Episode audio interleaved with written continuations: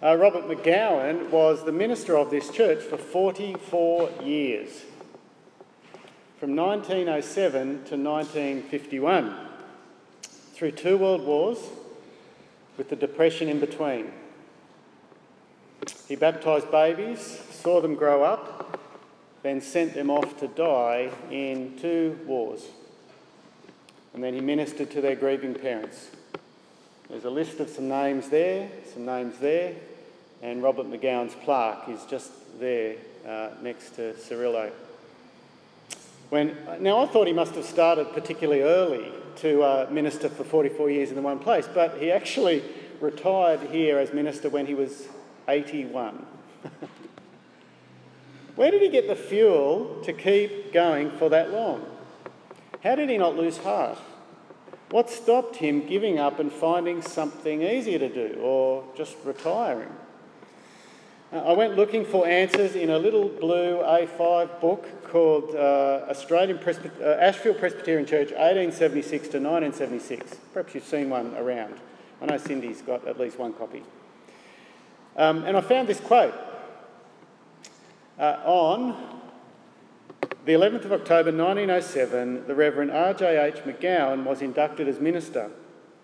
At the welcome social, he stated the four principles on which he proposed to base his ministry the atoning death of Christ for sin, the trustworthiness of the Scriptures, the filling of the Holy Spirit, and united prayer.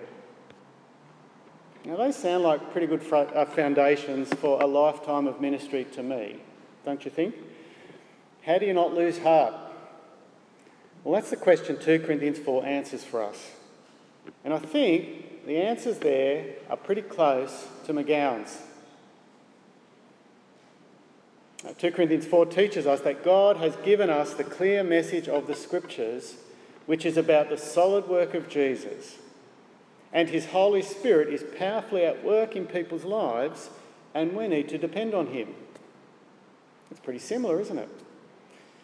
Remember in chapter 1 where we've come from. In chapter 1, we heard how Paul had suffered greatly, far beyond his ability to endure, so that he despaired even of life itself. He felt under the sentence of death. Then in chapter 2, we saw the sorrow of broken relationships with the Corinthian church. So, in the face of both of those, how does Paul not lose heart?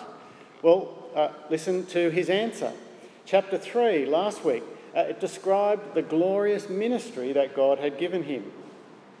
Uh, there in chapter 3, verse 8, he talks about a ministry of God's Spirit. Verse 9, he describes how it brings righteousness. Uh, verse 16, it's a ministry that turns people to the Lord and a veil that blinds them is removed so they can see God for who He really is. Uh, and then verse 18, it's a ministry that leads to people being transformed into the image of God made more and more like Jesus. And then he begins chapter 4 and he says in verse 1 Therefore, since through God's mercy we have this ministry, we do not lose heart.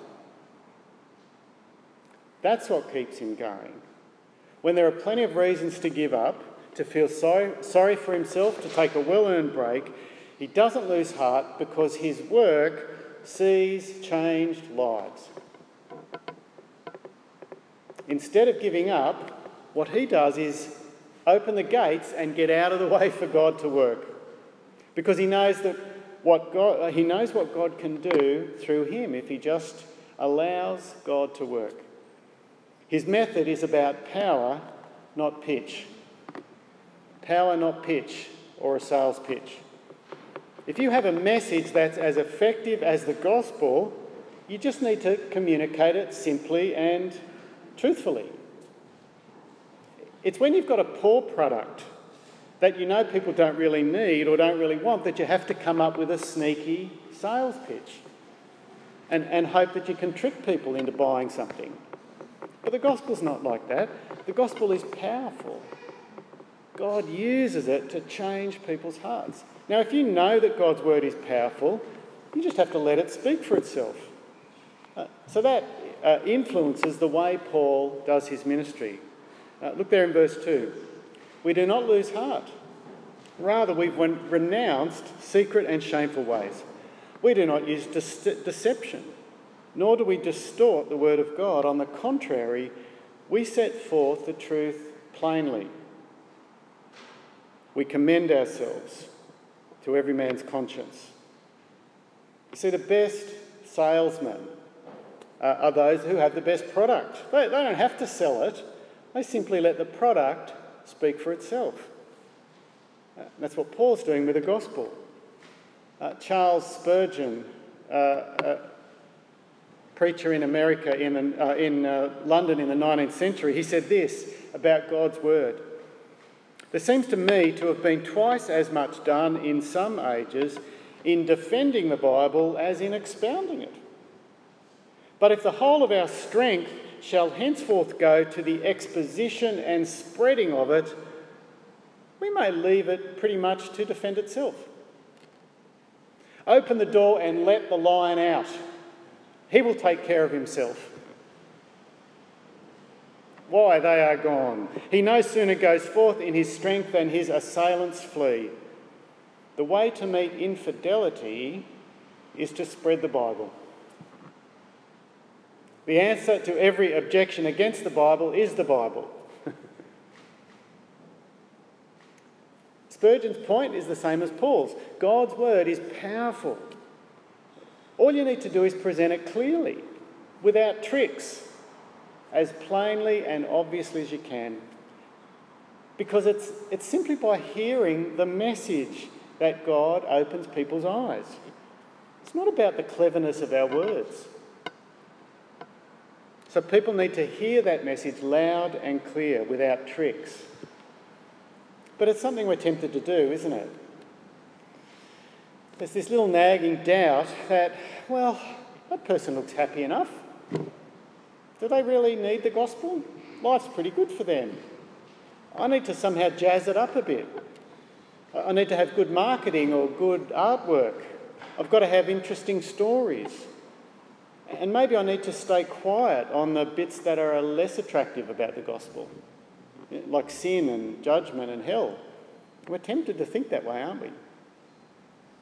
And yet, Paul says the gospel is not like that. It's so powerful, we just need to make it as clear as we can. Remove anything that may cause misunderstanding or distraction. Because you see, misunderstanding and distraction is what Satan loves to do. Uh, do you see it there in verse 4? The God of this age has blinded the minds of unbelievers so that they cannot see the light of the gospel of the glory of Christ, who is the image of God. He will do anything to stop people seeing the truth about Jesus. Microphones not working, computers that update at the wrong time kids that misbehave, cars that break down, sleepless nights the night before so you sleep in or get drowsy during church, excuses, distractions that keep you from hearing God's word. Satan loves those things. But God's weapon, God's endoscope to deliver his bright light to the centre of our hearts is Christians speaking clearly the truth about Jesus. And so that will mean we do what we can to present things well. Plain, interesting talks that keep people awake, hopefully. Clear amplification. Explanations about what we're doing. Announcing page numbers. Providing Sunday school to help uh, kids understand things at their level specifically. Small groups midweek that consolidate and prepare people to hear God's word and hold us accountable to one another. All done so that the message will be as clear as possible, so that Jesus can be as clear as possible. Because becoming a Christian is not simply about understanding a message. Becoming a Christian is about coming to know a person coming to know Jesus. Did you notice in verses 4 to 6 how, how Jesus is the centre of it all? What is Satan working against people seeing? He doesn't want people to see the light of the gospel. Sure, it is a message, but it's a message of the glory of Christ. He doesn't want people to see Jesus. And do you notice the summary, how Paul summarises his message in verse 5? We do not preach ourselves, but Jesus Christ as Lord. Jesus is the centre and the focus and the goal and the reward of the message. It's a great summary of the gospel. There's more, but it, this is the starting point, isn't it? It's the centre. Jesus Christ is Lord. And then notice verse 6. Uh, it's the opposite of verse 4. God is doing what Satan doesn't want to happen. God, who said, Let light shine out of darkness, made his light shine in our hearts. What for? To give us the light of the knowledge of the glory of God in the face of Christ. It is all about Jesus and seeing and knowing him. And we want to point people to him so they can see how wonderful and glorious Jesus is. Now, that is how God does his work through ordinary people telling other people, and then God opening their eyes. Ordinary people. There doesn't need to be anything special about the messenger. Uh, from verse 7, God uses jars, not stars. God uses jars, not stars. And Paul's point is there's a contrast between the message and the messenger, between the content and the conduit. One is powerful and the other is weak. Uh, verse 7 says, We have this treasure in jars of clay, a glorious message carried by humble messengers, precious riches in a cheap disposable container life changing power being transmitted or carried by weak, sinful, imperfect people. Like a wad of money kept in an old shoebox under the bed. Like that handful of diamonds that you've got kept in the old flower pot in the garden shed. It's this contrast between power and weakness. Now, why would God choose to communicate his amazing Son like that? Why not choose instead amazing people, impressive, charismatic, gifted, successful people? Wouldn't that suit the message better? Wouldn't it be more successful? Well, God chooses to do it this way because of what he says in the second half of verse 7 to show that this all surpassing power is from God and not from us. God's chosen method of advertising is not to use the special attractive people, but to use normal, weak, everyday people. God wants to use jars, not stars. Which is a relief, isn't it? Put your hand up if you're a star. There's not many of us, is there? We're, we're jars. Because when God does use us, it's obvious that the power and the change is coming from Him and not from people. God has always worked that way, hasn't, hasn't He? He's, he's always worked through jars, not stars. When God chose Israel, He didn't choose them because they were the stars, because they were big or strong or influential. In fact, He chose them because they were the least. Or when Gideon's army turned up to fight the Midianites, God sent most of them home because otherwise they would think that the victory was from them. And so a huge army was defeated with just 300 soldiers, and God got the glory. Or when King David was chosen to be king, Samuel overlooked the bigger, older, stronger brothers, the likely candidates, and instead God chose the youngest, the baby of the family. And what was God's reasoning? Because God said, I don't look at the things man looks at. Man looks at the outward appearance, but I look at the heart. Weak on the outside, but full of God's strength on the inside. Now, it was no different with the Corinthians themselves. Uh, here's what Paul said about the Corinthians in his first letter 1 Corinthians 1 26. Uh, he said, Brothers, think of what you were when you were called. Not many of you were wise by human standards, not many influential, not many of noble birth. but God chose the foolish things of the world to shame the wise. God chose the weak things of the world to shame the strong. Why? So that no one may boast before him. And it was no different for Paul and his companions. God wants jars, not stars, so that his treasure can go in jars of clay, so that God receives the glory. But it's more than just God working despite an unimpressive messenger, despite blunt tools. It, it's not like a sports star of a team who, who, manages to win the game for his team despite the rest of his team. That's not what what's happening. Paul is saying that God's power is seen because Paul is a fragile vessel, a, a, a clay jar. God achieves his purposes exactly because Paul is unimpressive. God actually uses our imperfections and our flaws to make beautiful music. Now, imagine someone gave you a Stradivarius violin, hundreds of years old, worth millions of dollars, the best sounding violins uh, you can buy. And let's imagine you decided it looked a bit grubby, and so you would clean it up. And so you got out the steel wool and the, the sandpaper and the paint stripper and the hot soapy water, and by the end of your couple of hours' work, the violin looks just like a brand new one. But it wouldn't sound as good. It wouldn't give the beautiful resonance or, or sustain or tone that these violins are known for because it's those imperfections and the grime and the, the ancient treatment of the wood that contributes to its special character, to its quality. Without those weaknesses, there's not the, the amazing sound and the special music.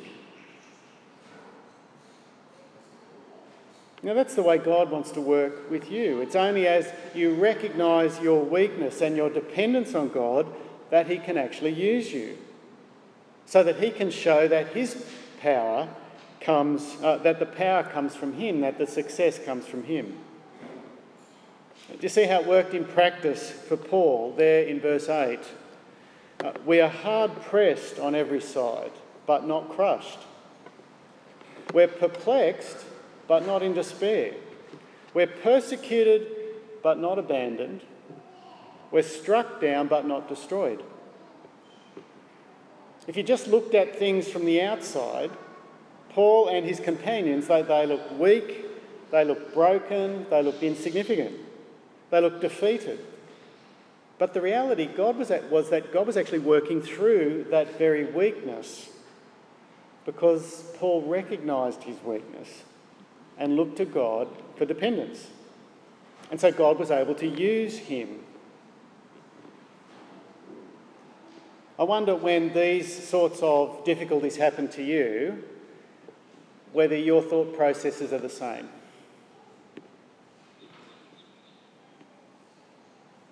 I think probably, if you're like me, you're, you're, the second part of the sentence is, is a little different. Hard pressed on every side, giving up. Perplexed, feeling sorry for yourself. Persecuted, try something else. Struck down, never get back up again.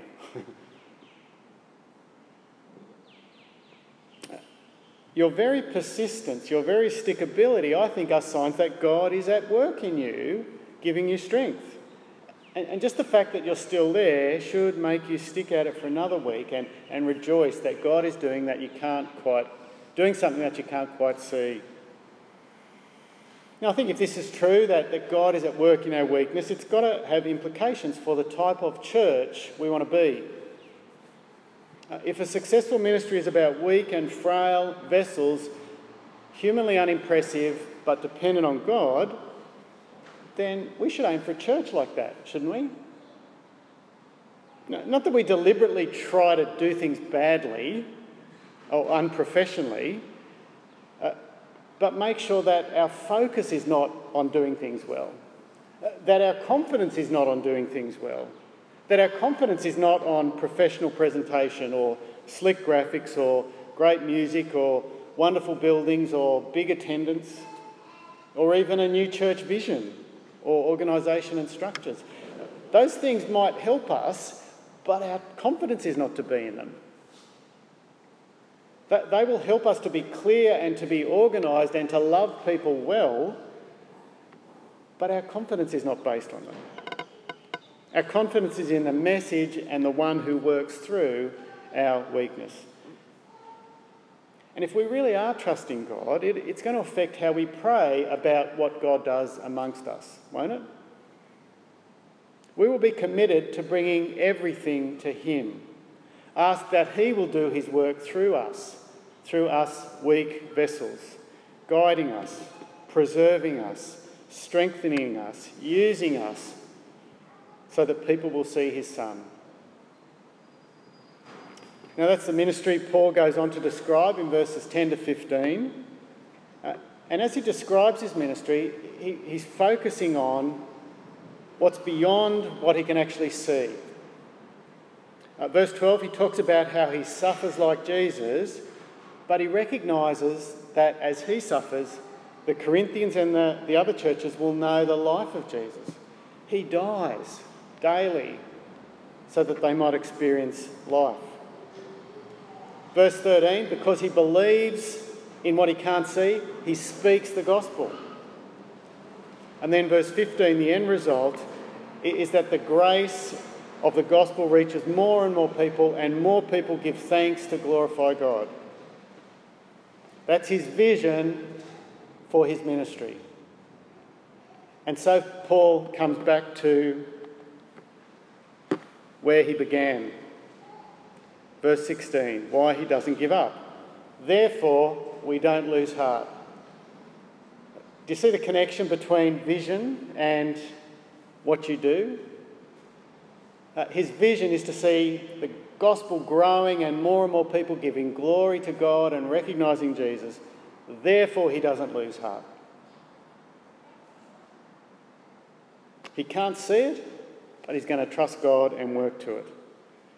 God is at work, not just through him, but God is at work in him. Uh, he continues, though outwardly we're wasting away.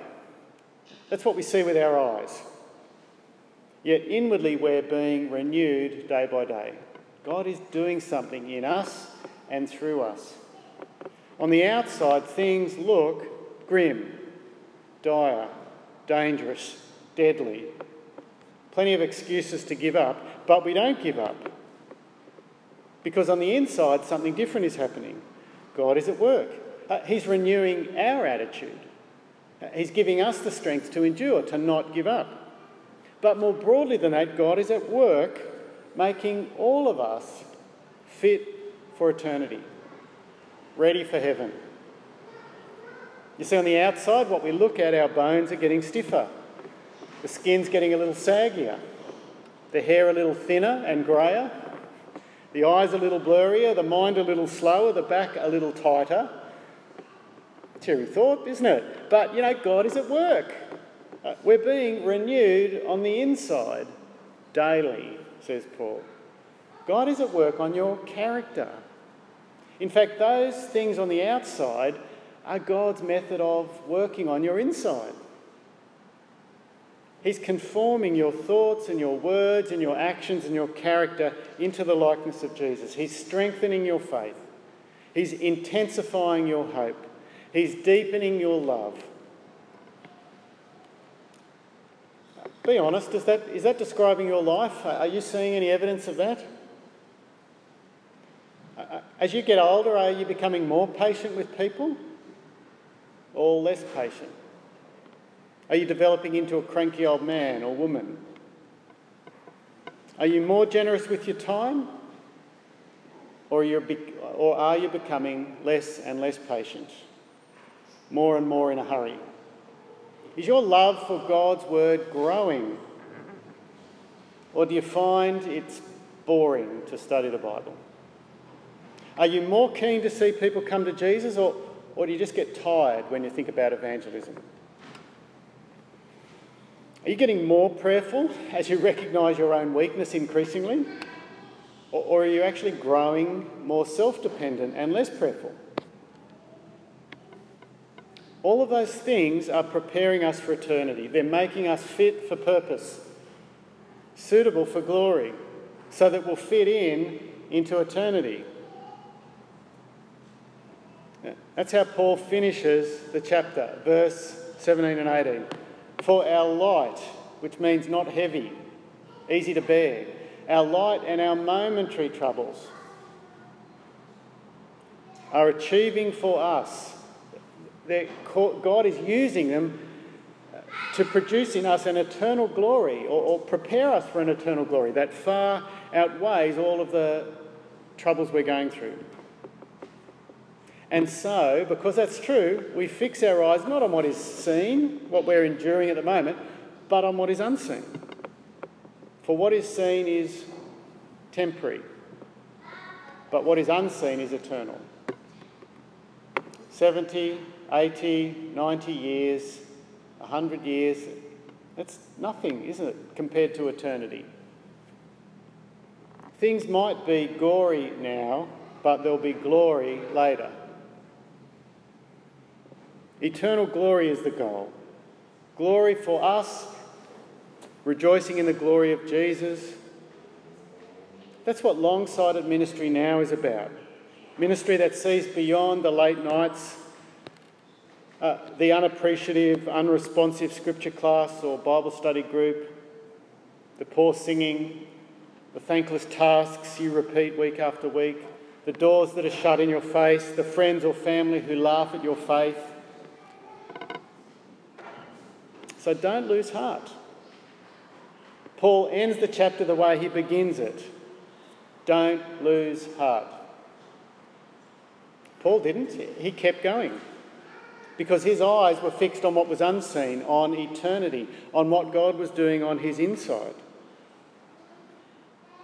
Life is full of trials and struggles, but Paul's eyes are fixed on the eternal, the spiritual.